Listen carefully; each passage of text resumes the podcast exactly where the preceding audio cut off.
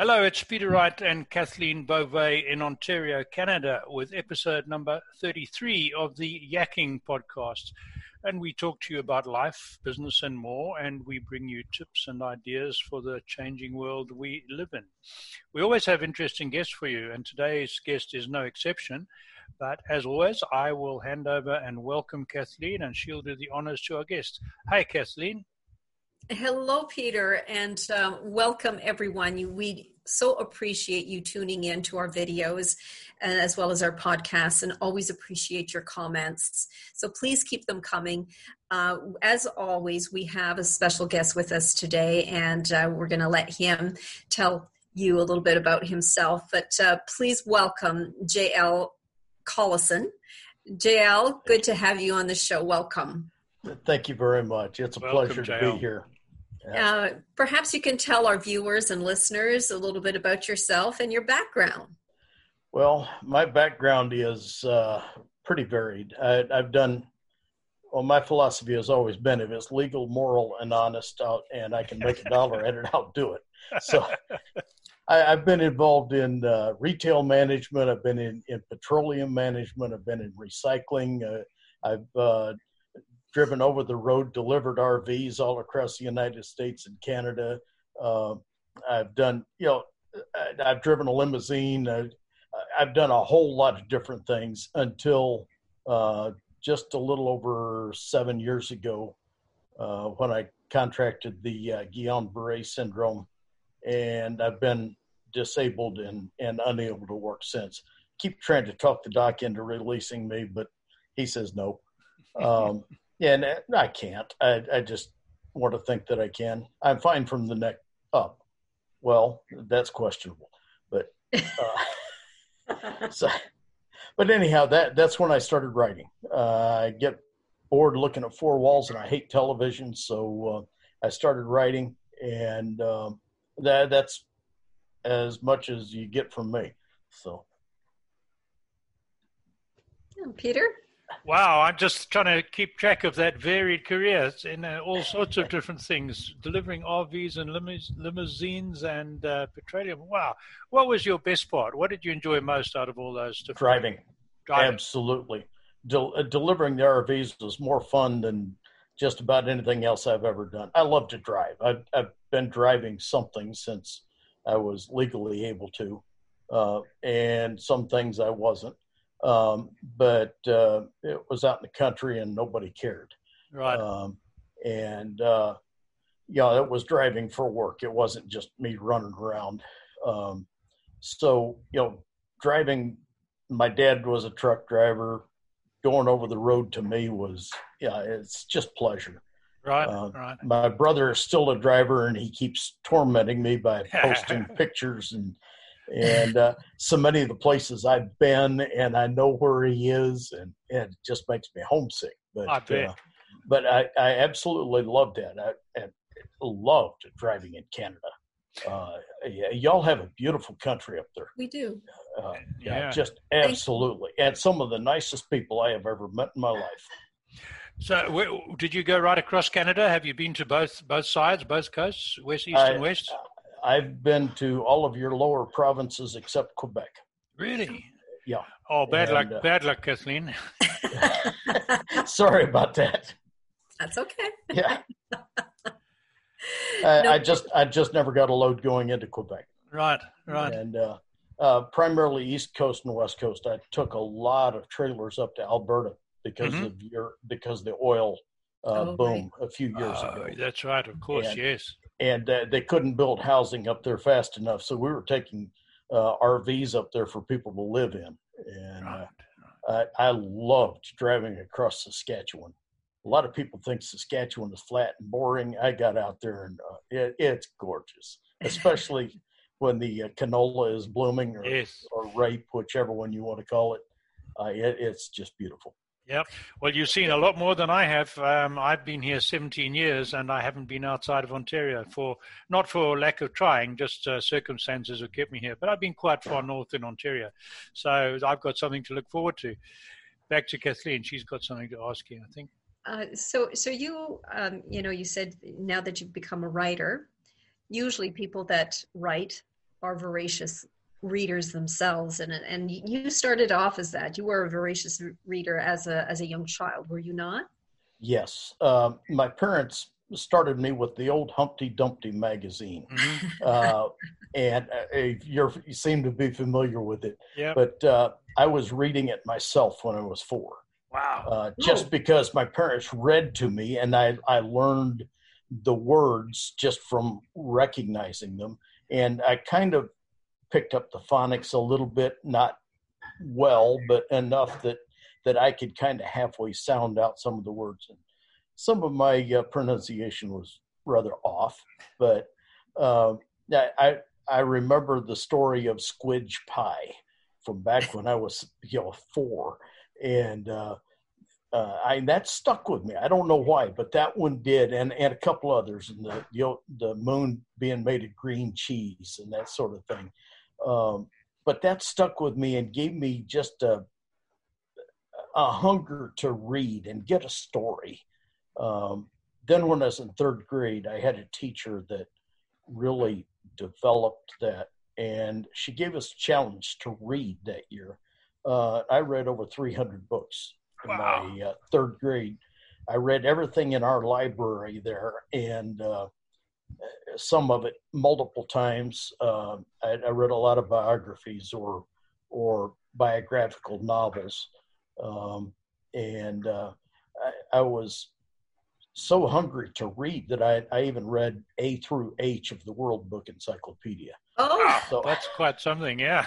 so, yeah, yeah I, I, guess you would say I, I, was a voracious reader. That kind of slowed down after that. I, I still read a lot. I mean, I always had a book in my hand but I didn't quite have the volume of reading because the books I read were longer. Sure. But uh, yeah, I, I, I did. I, I, read a lot and still do. I, I have over 3,000 books in my library. My goodness. Wow. So as time wore on and you became a teenager and early adult, what was what was it that captivated you in terms of reading? What kind of books did you like to read then? Escape. Um, I was in a loving home. Okay, I'm, I'm not putting my parents down at all. Uh, I have never felt unloved. Um, but my dad was on the road a lot. Um, I was the smallest kid in the school till I was a sophomore. And then it wasn't because I grew, but it was because we moved. Mm-hmm. And there was one person in the next school that was smaller than I. I, I didn't start growing till I was late junior in high school. Uh, I was four foot eight and weighed 95 pounds and carried the march, uh, the bass drum in the marching band when I was a freshman in high school. Wow. So it gives you, you know, I, I just, I was small. Um, and, uh, we were out in the country. I didn't have a lot of friends, so I read. Um, we didn't have a television in the house, which was, you know, just fine with me. I really didn't care. When I saw the TV, I, it just didn't do anything for me. I'd, I'd rather read it and have the the the picture in my head rather than somebody showing me what it is. Tell me about it. Let me imagine it. And uh, uh, some call it an imaginarium, and other people call it a theater of the mind. Hmm. And uh, yeah. so that that's what captivated me with that. That and the, the idea that you can do anything you really want to do and you can accomplish what you really want to accomplish. Uh, I read about people that, you know, people that uh, didn't have the size but made it work anyhow. Uh, people that didn't have the background but still succeeded. And it just gave me a thirst to improve myself and to uh, put myself out there and and to escape. You know, to to find a world that I could be what I wanted to be, um, which I had limitations that I couldn't do that, you know, in real life. So, um, and it, be honest with you, it kind of continues that way today. right. Yeah. Wow. Quite something. So, did you start writing at school, or, or, or not until much later, as you say, seven years ago? Well, no, not a whole lot. I, I, I I wrote some stories and things like that when I was in elementary. Um, but as I got older, to be honest, I was too lazy. I had too many other things that uh, that I wanted to do, uh, and to sit down and try and write a story. My brain ran faster than my hand could write, and uh, I, I, got frustrated. Then when I was in college, um, I had an English teacher that uh, told me never to try to write that I didn't have what it took. Um, she was what they call uh, a plotter, and I'm a pantser. I write by the seat of my pants. Right. I got an internet problem. I, have a story in my head. Everything had to have three points. Each point had to be subdivided twice, and then nice. you know, and all of that. We had to have a minimum of a hundred note cards, and we had to have by the time I got done with everything, uh, and and for to try to write you or something, uh, I, I just read a little story. You know, it's it's amazing to me that we've we've interviewed several people, uh, a lot of them authors, just like you, and it's amazing to me how many have reported negative feedback and even yourself, Peter. Yep. I negative feedback from a uh, from a teacher. Absolutely, yeah. Sorry, I had really, a, it's terrible that a teacher would not encourage somebody, whereas they just basically say, "Think through that." Yeah, go ahead, Peter. I've had a bit of an internet hiccup there, so i am sure I can edit the, the bad bit out. But yeah, JL, um, my music teacher when I was 10 or 11 years old said to me, "You are on the first lesson of that year. You are." This was in school with the whole class in front of the whole class. She said, "Peter, Wright, you're absolutely useless. Uh, you will never play an instrument or read music."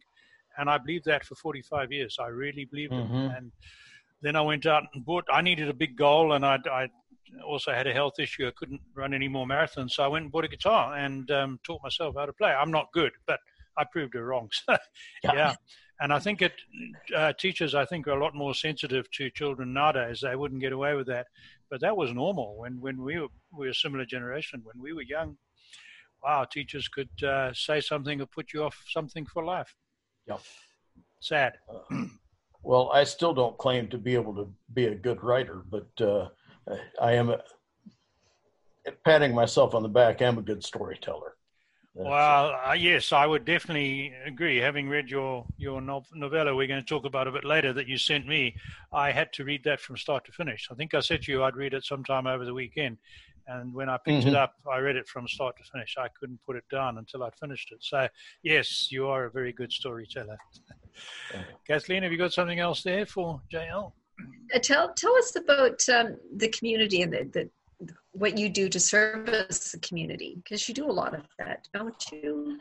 Well, I, I don't do as much as I did. Um, we're still active in our church, although I haven't been in months um, because of the, the COVID. You know, we've yep. been shut down. Yep. Um, I, I also get cluster headache, and um, because of that, hand sanitizer is a major trigger.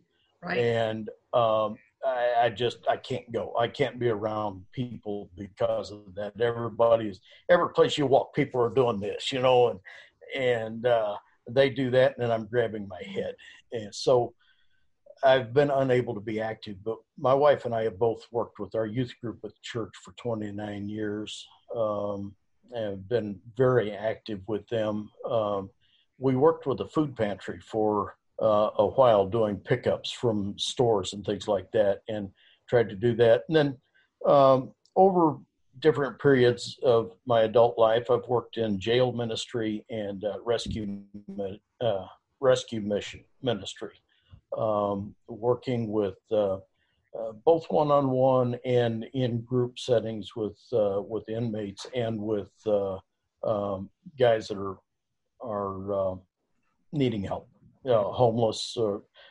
addicted, alcoholic, stuff like that. So, about the only thing I haven't worked with is uh, cradle roll and, and nursery at church. Uh, so here, here's a philosophical. Uh, much prefer yeah. junior high is my is my favorite age. I'm, I'm, sorry. No, I was going to say I've got a philosophical question for you when you're talking about church, and we know that churches have been struggling to keep attendances up. What do you think the effect of the stay away with the virus? Um, do you think it'll bring more people to church when things eventually get back to normal, or do you think it'll keep people away from church? Uh, I can't speak for the churches as a whole because too many churches have become nothing more than just a social um, a social outlet. Uh, so I can't respond to that. I, I can tell you that our church and others uh, similar that uh, we've actually seen a resurgence in interest. Um, that that people you know had kind of drifted away, but then when it was taken away, then they recognized the need, and you know, so there was a resurgence of people, you know, wanting to be there. Right, um, right. And uh, I tell I tell you, it bugs me to have to sit at home and and not be able to be there because that's mm. you know that's my life. Sure, sure, sure. That's that's interesting. You should say that. Very interesting. Yeah. So getting back to your writing, you've you've written very different genres from adventure to gospel to social messaging and children. Um, can you tell us what inspired you to write your books, The Rotund Roland, Stranded at uh, Romson's Lodge, and My Donkey and the Master? Um, I tell people all the time I don't know what I write because I don't. I, I, I don't have a genre. Um, it's kind of my work ethic. You know, if my writing is, and an idea comes to my mind, and a story, and uh, my first one actually came to me back in the '80s. Oh. Uh, back when you know I didn't believe that I could write.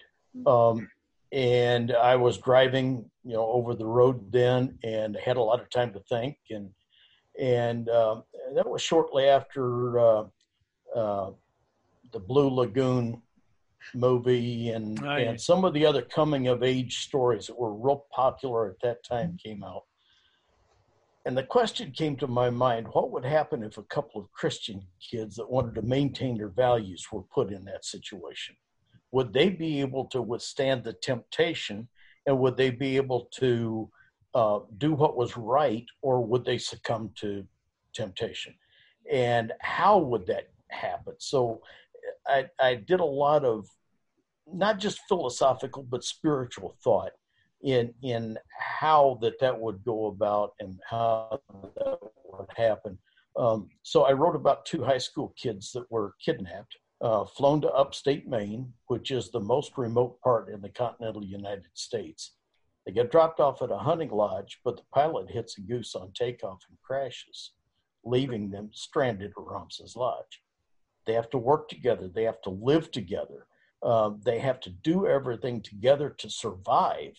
And one of two things is going to happen. Either you're going to love each other or you're going to hate each other. Yeah. And so the story works better if you tell that they love each other. So um, they fall in love and the temptation is there you know but they wanted to maintain their values so from the very beginning on sundays they took sundays and made that kind of a day of rest where they didn't do a lot but they also spent the time with the bible together and uh, uh, it's not preachy. I mean, it's not a Christian book, um, although it has Christianity all through it. Um, my purpose was to try and demonstrate how Christianity ought to be lived, and huh. not to try and preach it. Uh, Rotund Rotund Roland is is totally different. It's totally secular. Um, um, my values come through, but you know, it's clean. The language is is clean, um, but a lot of that comes from part of my background. You know, as a four foot eight, 90 pound person, I found out that I would fit in a locker at school. Wasn't because I tried to.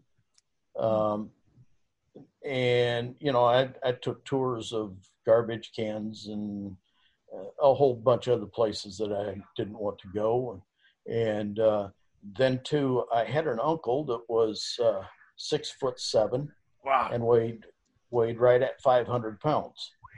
Um, uncle Tiny was uh, well from the time he was a baby, he was called Fat, and uh, Mom wouldn't let us call him Uncle Fat. Everybody else called him Fat. Uh, a couple other drivers started calling him Tiny, and uh, so you know we called him Uncle Tiny. Well, when I was in the eighth grade, I mouthed off to him once, just once, and he reached out and grabbed me with one hand by the shoulder and held me up, eye level to him, and just chewed on me for a while until he got tired and let go, and I just Ah. dropped to the floor. And he did that with one hand out at arms, like they he could put a, a full oil drum on the back of a trailer by himself. I, just incredibly strong. yeah, yeah, Uh, yeah. but because of his size, he was always put down. Um, I have a brother that is, uh, um, he's not that size, but you know, he's, uh, I believe he's six five, and you know, he's been up around the three hundred pound mark. He's gotten a, a lot of it down, but you know, he was picked on, and I'll be honest, when he was a kid and I was a kid, I wasn't quite as nice as I should have been. Um, but I, I have observed how he's been treated. I, I've observed bullying working with teens. Mhm. Oh, and you know, it's also in the younger grades. Um, it's also in adults.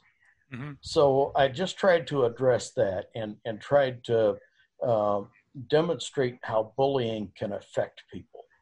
Mm. Um, now, my donkey and the master, that one comes from, you know, I studied for the ministry and God put me in lay ministry rather than in, than in a pulpit. Um, but uh, I, I love the scriptures and uh, I, I, I love the, the story. Uh, and a lot of times people get the idea that the Bible is just do this and do that and thou shalt and thou shalt not. And it's not. Jesus was a man that walked among us. He was God, but yet he was very much a man.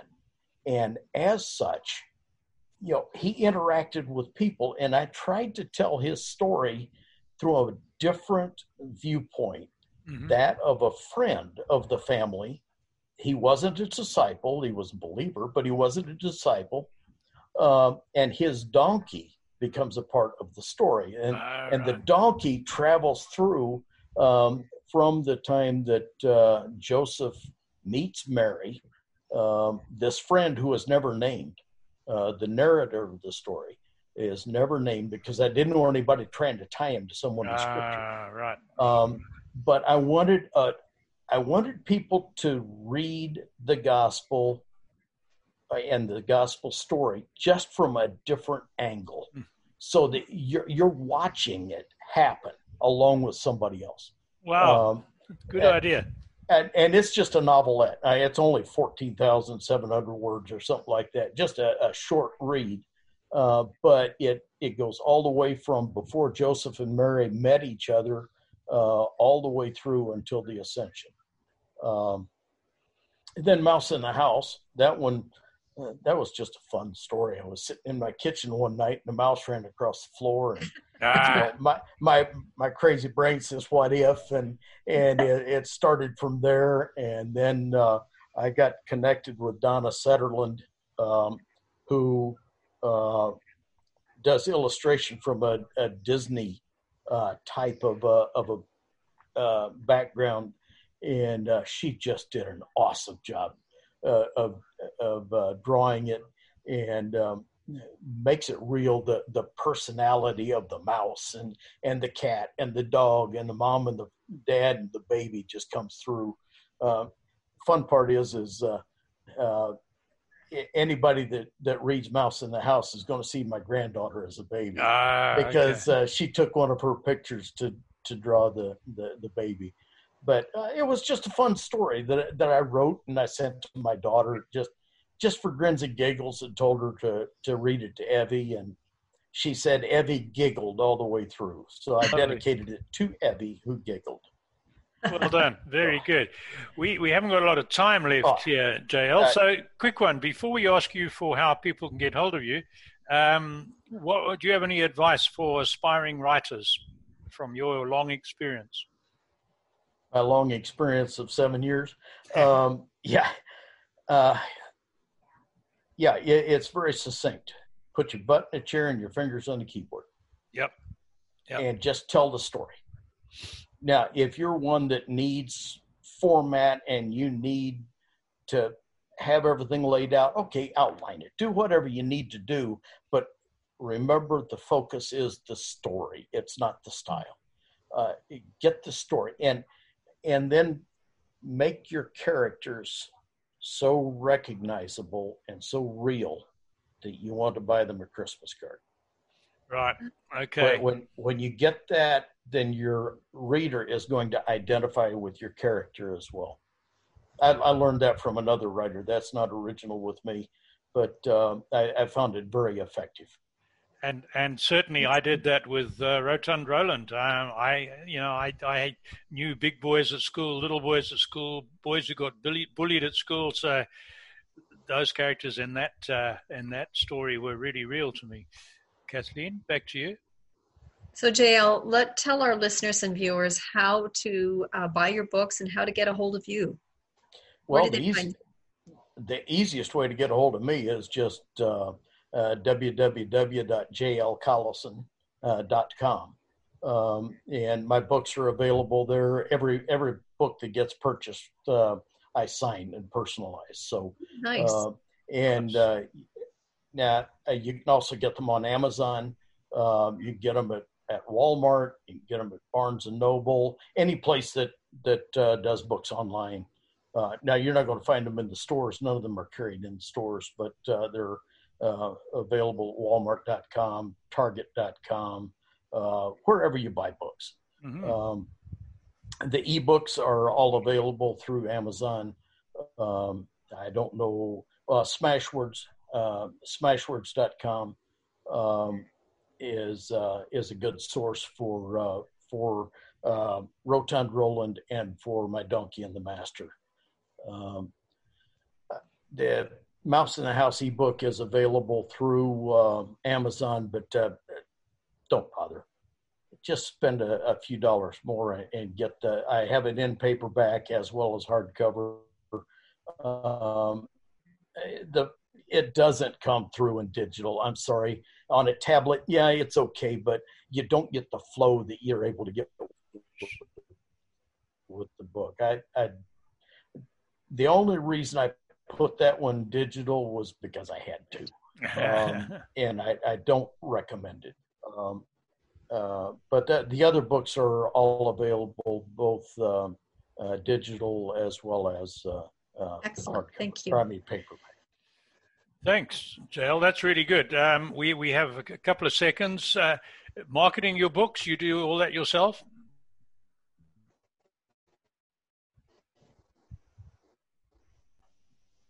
I think my internet my is marketing is is face to face at at uh, libraries, uh, uh, author fairs, and things like that. I, I, do some on Facebook, and and anybody is welcome to connect with me on Facebook. I'd I'd love to have you just JL Callison. Jolly good. CA don't recognize the sound of it. That's good. I, I am struggling well, with my internet. Wonderful. All right. Well, thank you so much, um, JL. Thank you for all the listeners for tuning in once again. And um, we will see you next time with another great guest. Thank you thank so you. much.